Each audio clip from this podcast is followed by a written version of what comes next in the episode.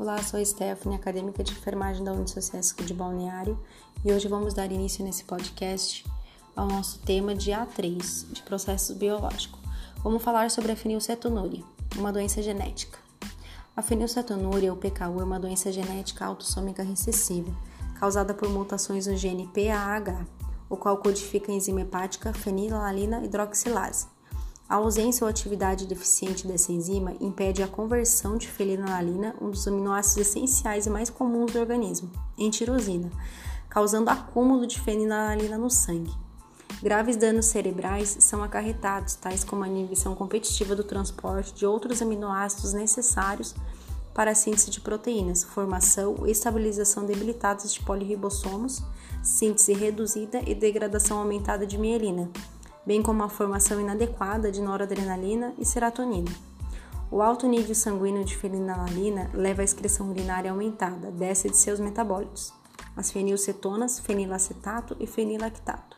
Enquanto os níveis de fenilalanina estão aumentados, os de tirosina são praticamente normais ou baixos.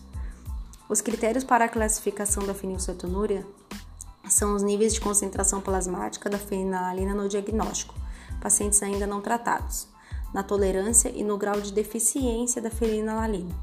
Os graus mais elevados considerados prejudiciais para o desenvolvimento cognitivo do paciente é de 8 mg por decilitro, sendo a fenilcetonúria clássica. A variabilidade não depende apenas de fatores genéticos.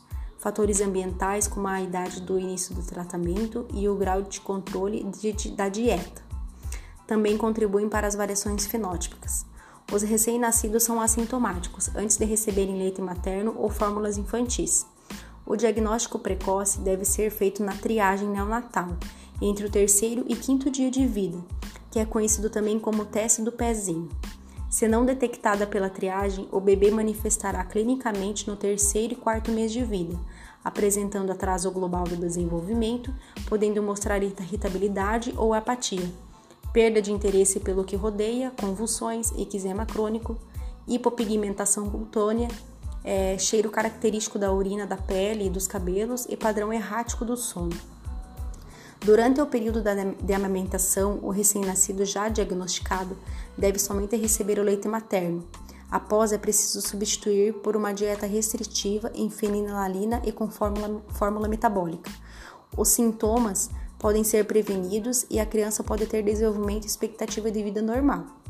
Na fase adulta, pacientes com fenilcetonúria precisam de atenção especial em caso de gravidez. A dieta restritiva em fenilalanina deve ser orientada antes e durante a gestação, com o objetivo de evitar a embriopatia por fenilalanina ou a síndrome da fenilcetonúria materna visto que esta pode ocasionar más formações cardíacas, microcefalia, anosmalia vertebrais, estrabismo e deficiência mental no feto. Durante o período da concepção e durante a gestação, os níveis de fenilalina devem ser mantidos inferiores a 6 mg por decilitro. A Anvisa disponibiliza uma tabela de conteúdos de fenilalina nos alimentos, como, com o propósito de servir de guia e referência para profissionais de saúde que prescrevem, elaboram dietas e realizam acompanhamento clínico dos fenilcetonúricos. Os alimentos de restrição uh, são como carne, peixes, ovos, frutos do mar, leite, leite uh, de soja, lentilhas, ervilha, feijão, uh, laticínios de animais, é, leites vegetais, subprodutos à base de soja, amêndoas, amendoim, é, cereais, é, alimento como alimentos né, feitos de, de, do trigo, né, como pães, bolos, massas, biscoitos, achocolatados e chocolates. O tratamento dietético é restritivo em alimentos que contêm fenilalina e uso de fórmula de aminoácidos isenta de fenilalina deve ser mantido por toda a vida.